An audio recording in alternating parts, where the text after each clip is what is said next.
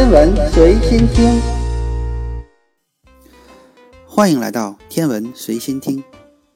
在两弹一星元勋钱学森的带领下，我国在一九七零年成功发射了东方红一号人造卫星，由此掀开了我国航天事业的大幕。四十九年过去了，当初设计寿命只有二十天的中国第一颗人造卫星还在天上飞，这到底是为什么呢？无论在太空中飞行，还是在大气层内飞行，飞行器都需要克服来自地心的引力作用。不过，飞行器在太空中和大气层内的飞行原理却完全不一样。在大气层内飞行，飞行器始终要产生一个向上的升力，比如固定翼飞机通过引擎推动前进，空气在机翼上下表面流过会产生压力差，从而让飞机克服重力飞上天空。但在太空中，空气几乎不存在，无法通过空气动力学来给飞行器补充升力，需要通过其他的方法来飞行。想象一下，一枚炮弹。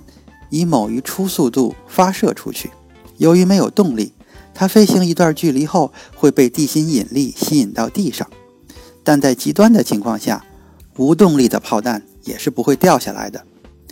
地表的重力加速度大约是九点八米每平方秒，这意味着自由落体运动的物体在一秒内会下降四点九米的距离。考虑到地球是一个球体，表面是弯曲的。通过计算可以知道，每间隔七点九千米的距离，地平线就会降低大约四点九米。因此，只要炮弹的初速度达到七点九千米每秒，在竖直方向上做自由落体运动的炮弹，始终是不会碰到地面的。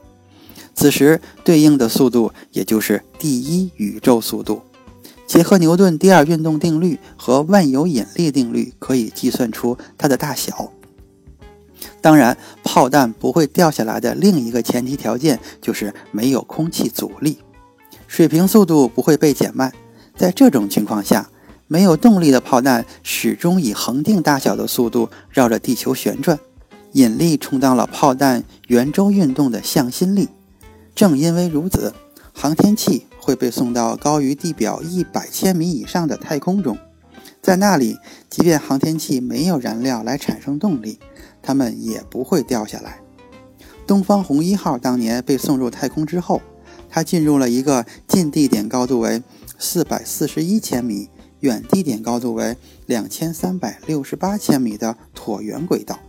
由于太空中几乎没有空气阻力，东方红一号升空将近半个世纪后，还能在太空中飞行，并且它在未来还会长期的飞行下去。根据目前的监测数据。东方红一号目前在一个近地点高度为四百三十二千米、远地点高度为两千零三十一千米的椭圆轨道中运行，每天能够环绕地球运动十三圈。虽然距离地表一百公里以上被认为是太空，但那里多少还是存在一些气体。经过数十年的作用，东方红一号的轨道高度已经有所下降。经过足够长的时间之后，轨道高度逐渐降低的东方红一号，最终将会再入大气层中烧毁。今天的天文随心听就是这些，咱们下次再见。